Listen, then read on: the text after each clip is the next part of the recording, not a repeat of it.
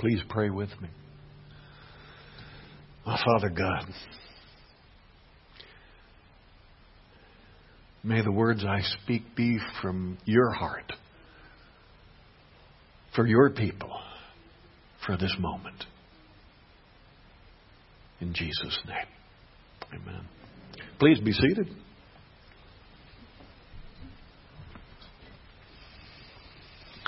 I want to start off with a question. As you look at yourself this morning, as you think of your life, do you consider yourself a super Christian? A super saint? What do you think it might take for you to be one? What would you have to do? What would have to happen? I remember I uh, there was a new professor announced at my seminary. It was his second PhD.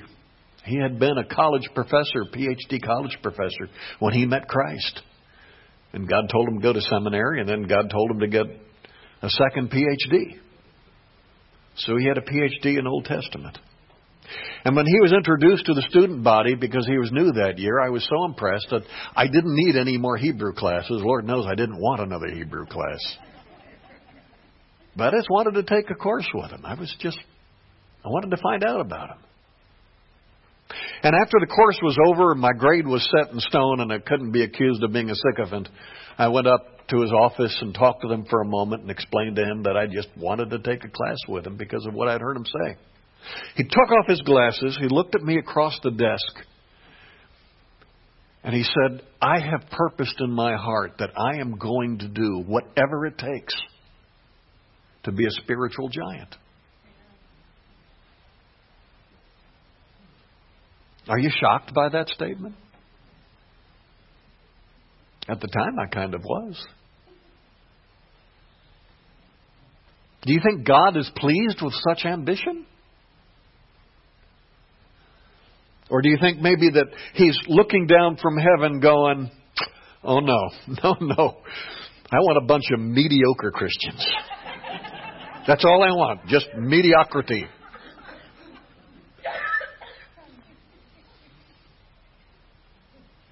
No, I think God gets excited when his disciples, when his followers take discipleship seriously. Now, I know, and you guys know too, that periodically the disciples would start to argue with each other about who was going to be the greatest when Jesus fully established his kingdom and who was going to have the seats of honor. And Jesus rebuked them for that. But he didn't rebuke them for wanting to be the greatest in the kingdom. And I can't tell you how many years it took before that, that sunk into me that that's not the deal.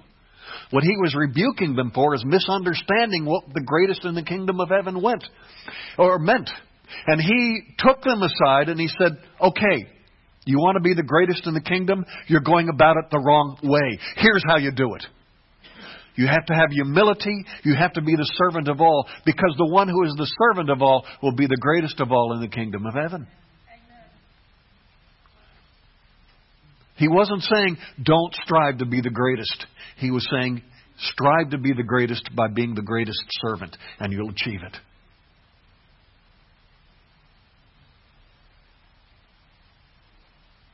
And yeah, Paul rebuked the Corinthian church for having abused the spiritual gifts that God had given them.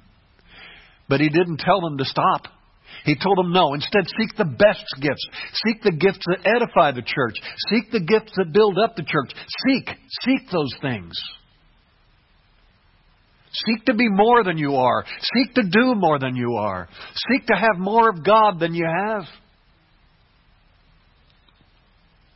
I'm certain that God desires to build every one of His people into an effective army of strong, capable, courageous, compassionate, faithful, powerful people who boldly live and boldly proclaim the kingdom of God and the gospel of Christ.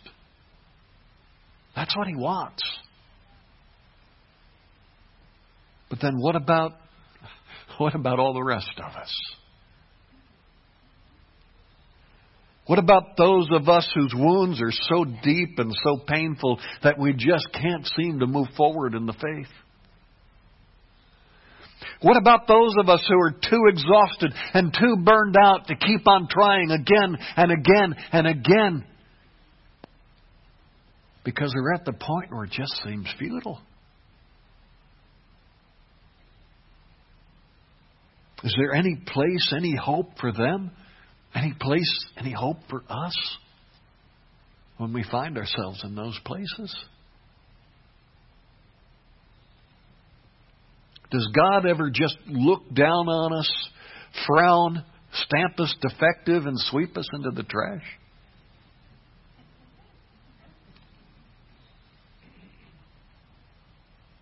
Does he ever just shake his head and say, Well, I tried? And just move on to something else.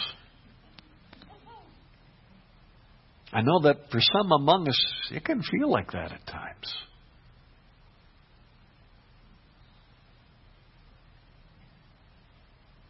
Well, let's look at our passage from Isaiah this morning, because I think it has something to say to this. Isaiah 42, verse 1. Here is my servant whom I uphold, whom I uphold my chosen one in whom I delight.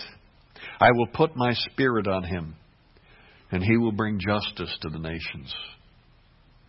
It may be that Isaiah had no idea that he was writing about the Messiah.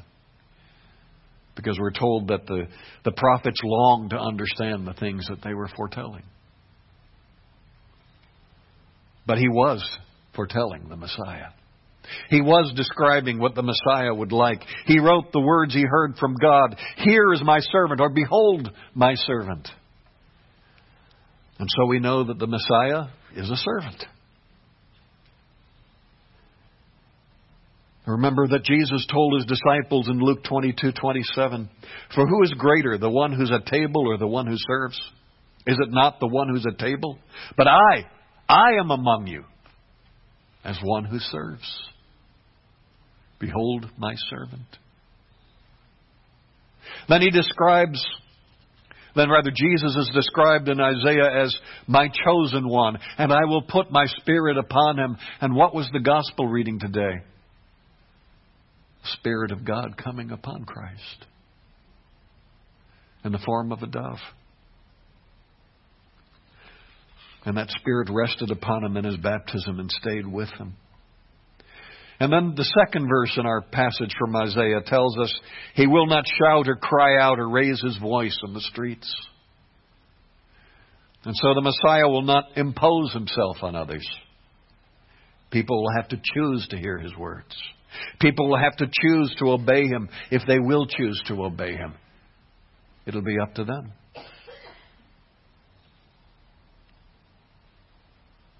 And then the third verse, the part I especially wanted us to look at. Isaiah 42, verse 3. A bruised reed he will not break, and a smoldering wick he will not snuff, snuff out. A bruised, a crushed, a broken reed he will not break, and a smoldering wick he will not snuff. He will not extinguish. He will not quench.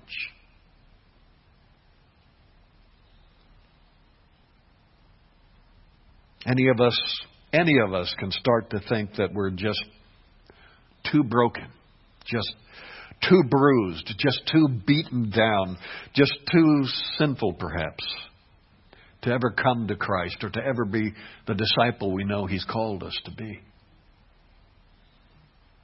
We can start to think that we're too burned out or too burned over to ever matter. Too incomplete, too inadequate for any of us to be of use to anyone, especially, especially God.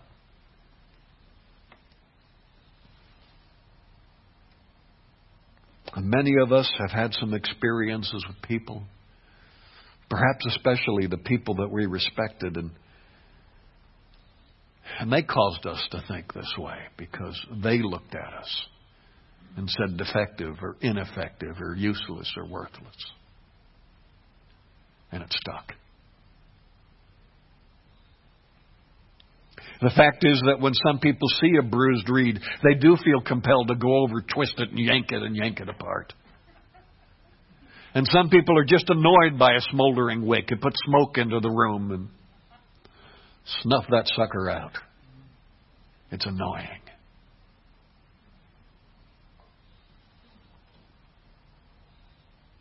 But this passage says our Lord is not like that.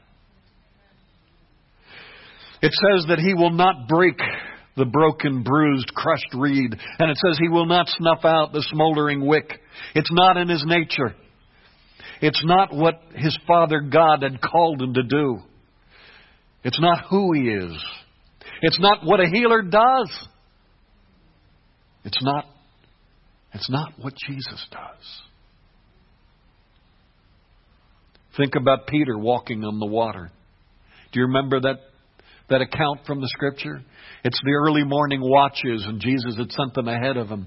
He'd stayed on shore, and about 3 a.m., they see this figure walking on the dark of the water and the, the storm and the waves crashing. And they get terrified, and Jesus calls out to them, Don't be afraid, it's me. Peter said, Lord, if that's you, tell me to come. Jesus says, Okay, come. And for a little bit, uh, Peter does great. For a little bit, Peter walks in the water. For a little bit, he's there with Jesus. And then, and then remember, remember how important faith is. Remember, it's by grace we're saved through faith. And Peter's faith fails. And he starts sinking in the water.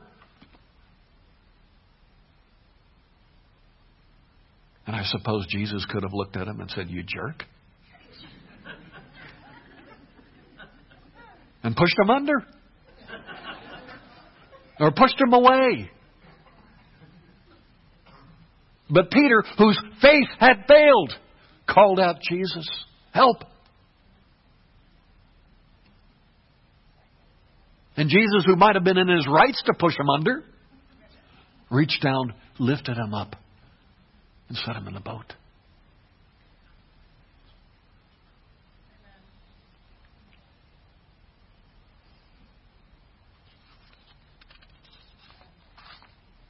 A bruised and crushed reed he will not break. A smoldering wick he will not extinguish. After all, after all, it was Jesus who said in Matthew 11:28, "Come to me, all you who are weary and burdened, and I'll make you work a whole lot harder." No, and I will give you rest. Take my yoke upon me, upon you and learn from me, for I am gentle and humble in heart, and you will find rest for your souls. For my yoke is easy and my burden is light.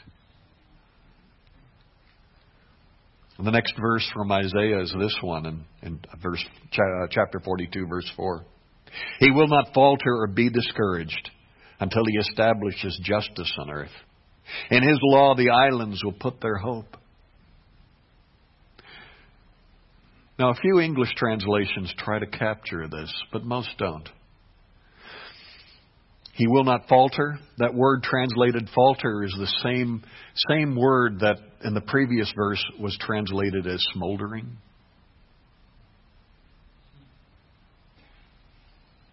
And he will not be discouraged. That word discouraged is the same Hebrew word that was translated bruised or crushed.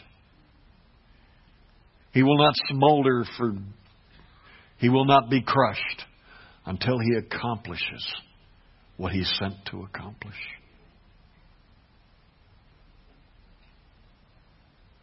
You see, where we have failed, and sometimes continue to fail, he will and does succeed. Perhaps that's what meant is, is meant in 2 Timothy 2:13 where the apostle Paul writes, if we are faithless, he will remain faithful, for he cannot disown himself. You see, A bruised reed he will not break. And a smoldering wick he will not snuff out. A bruised reed he will not break. And a smoldering wick he will not snuff out. So, what do you think Jesus wants to do with a bunch of bruised reeds and a bunch of smoldering wicks? Our passage from Isaiah doesn't exactly tell us. But it does speak of justice, of setting things right, of setting things as they need to be, of setting things as they ought to be. He will not falter or be discouraged until he establishes justice in the earth.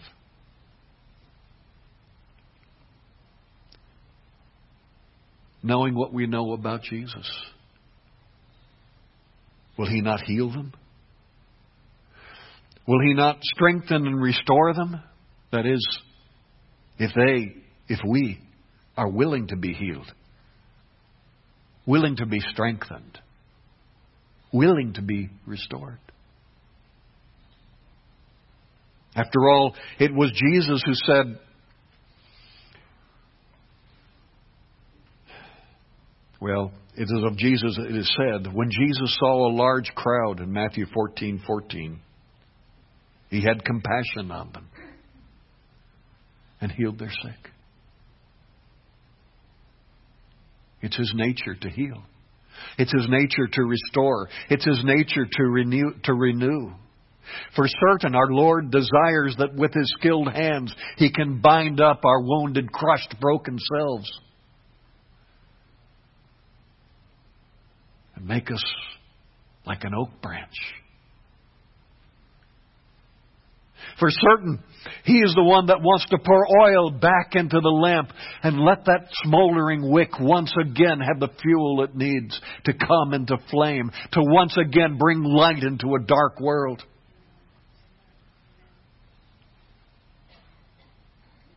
We can be certain of this. God really does want to fashion all of us into super saints. He does. He wants us to be mighty. He wants us to be compassionate if we'll have it. That's His goal for us, if we will have it. But He also knows us and loves us in our brokenness and our neediness. Psalm 103, verse 13. As a father has compassion on his children, so the Lord has compassion on those who fear him. For he knows how we are formed. He remembers that we are dust. And a bruised reed he will not break, and a smoldering wick he will not snuff out.